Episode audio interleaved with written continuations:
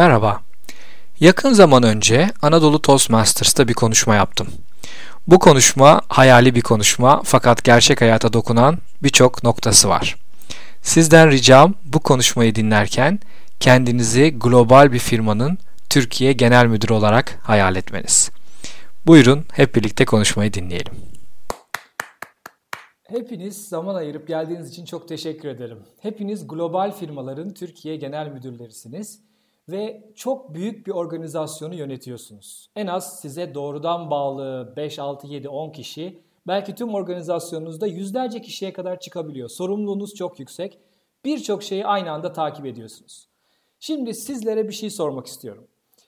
Ekibinizde veya şirketinizde kendisine insanlar rapor eden yani bir ekip lideri durumunda olan ve şu aşağıda sayacağım davranışları gösteren liderler var mı acaba?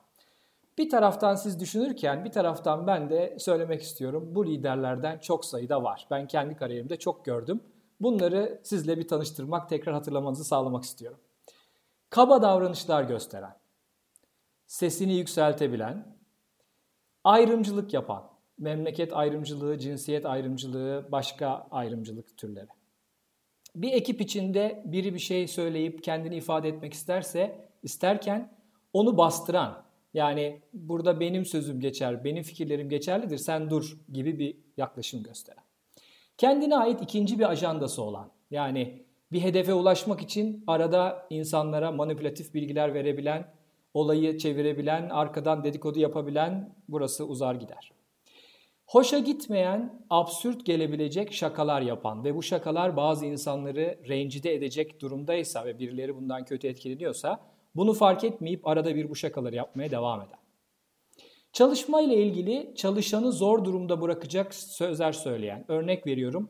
Ben bütün hafta sonu çalışırken sen herhalde hiçbir şey yapmadın gibi. Ki o çalışanın hafta sonu çalışması gerekmiyor normalde.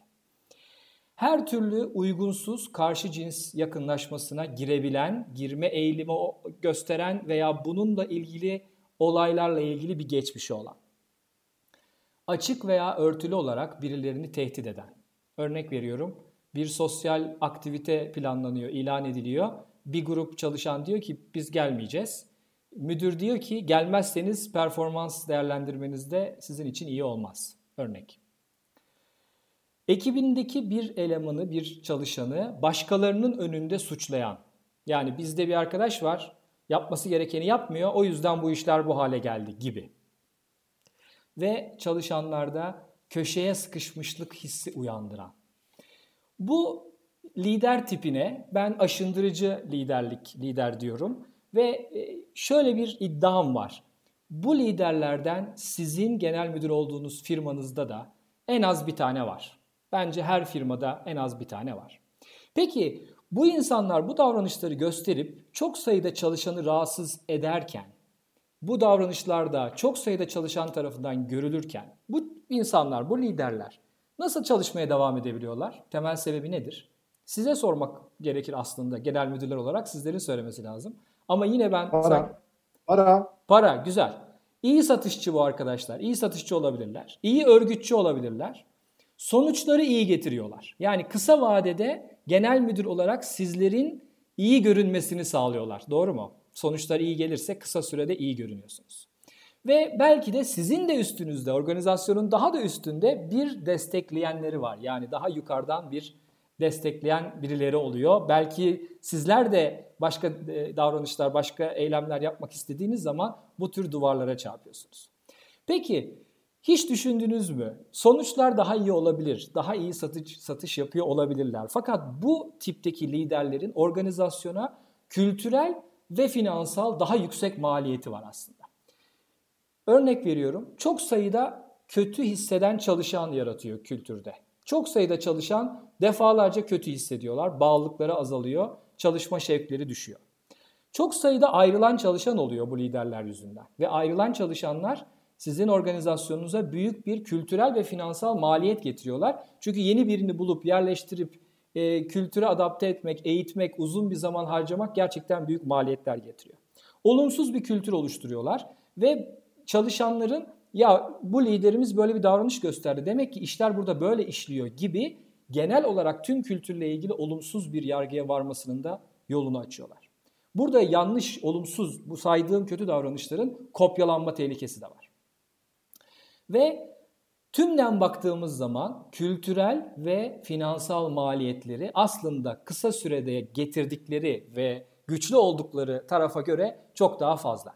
Ama bir şekilde sizler bununla ilgili bir şey yapma konusunda çok cesur olamıyorsunuz diye hissediyorum. Ve şöyle bir duygum var. Bu insanlar kısa sürede yerlerine birisinin getirilemeyeceğini düşünüyorlar. Yani ben varım, ben tekilim, ben satıyorum, ben müşteriyim, ben sonuç getiriyorum. Beni buradan dışarı ittiremezler duygusu içindeler. O yüzden bu davranışları göstermeye devam ediyorlar. Arkadaşlar bu davranışlar tahammül edilmesi gerekmeyen davranışlardır. Bu davranışlarla iyi bir liderlik olmaz. Tam tersine dediğim gibi tüm organizasyon için son derece olumsuz sonuçları var. Ben burada konuşmamı bitirirken size 3 aşamalı bir öneride bulunmak istiyorum. Bu liderlerin doğrudan genel müdür olarak, lideri olarak yani bu liderlerin amiri olarak birinci düzeyde sorumlusunuz. Birinci düzeyde sorumlusunuz. Bu konuda bir şey yapmak istiyorsanız size şimdi 3 adımlı bir plan sunacağım. Yapmak isterseniz yapmanızı öneriyorum. Zira kimse yerine başkası bulunamaz değildir ve bu davranışlar doğru liderlik davranışları değildir ve organizasyon için zararları kısa dönemli faydalarından daha fayda, daha fazladır. Evet, birinci yaklaşım şu. Lütfen kendisiyle birebir bir görüşme organize ediniz. E, rahat bir ortamda, hiçbir gerginlik olmadan birebir bir görüşme organize etmenizi rica ederim. Birinci harfim B, beklenti. Lütfen kendisine şirketinizin değerlerini, kültürünü, davranış biçimini anlatınız ve sadece ondan değil tüm çalışanlardan beklenen davranış biçimleriyle ilgili bir beklentinin seviyesini belirtiniz. Çünkü siz onun amirisiniz. Birinci düzeyde müdürüsünüz. Bu iletişimi yapmak sizin sorumluluğunuzda. Bunu yaptık. İkinci harf D, davranış. Bu kişide gördüğünüz davranışları spesifik olarak ona iletiniz. Bu bir an, biraz önce listelediğim davranışların hangisini ne zaman yaptıysa spesifik olarak bunu belirtmenizde fayda var. Çünkü bu insanlar diyorlar ki ne zaman yapmışım ben hiç görmedim kimse bilmedi kimse söylemiyor. Bunun panzehiri net, spesifik olay, zaman kendilerine geri dönmeniz ve şöyle bir davranışını gözlemledim, şöyle bir davranışın olduğunu söylediler, şöyle bir davranış gösterdiğini biliyoruz gibi net, kesin davranışın tespit edilmesi. Ve son olarak da iyi, istenen davranış. Yani ilk başta belirtilen değerlere e, referans alacak şekilde doğru olmayan davranış yerine biz senden şu davranışı görmek istiyoruz. Bunu çok açık ve net olarak söylemeniz lazım. Şöyle bitirmek istiyorum. Bu insanların hepsi akıllı insanlar. Yoksa bu kadar başarılı olamazlardı öyle değil mi? Hepsi akıllı ve bunu algılayabilecek durumda insanlar. Kritik nokta şu. Çok büyük çoğunluğu bu davranışları yaptıklarının ve bu davranışların diğer çalışanlardaki etkisini bilmiyorlar. Çünkü kimse onların yüzüne bunu söylememiş oluyor.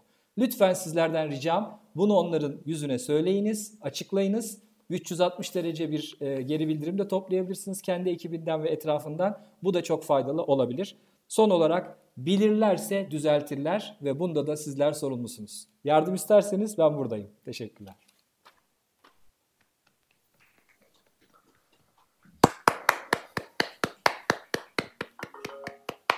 Teşekkürler Bertay. Sorumluyuz artık. Teşekkürler.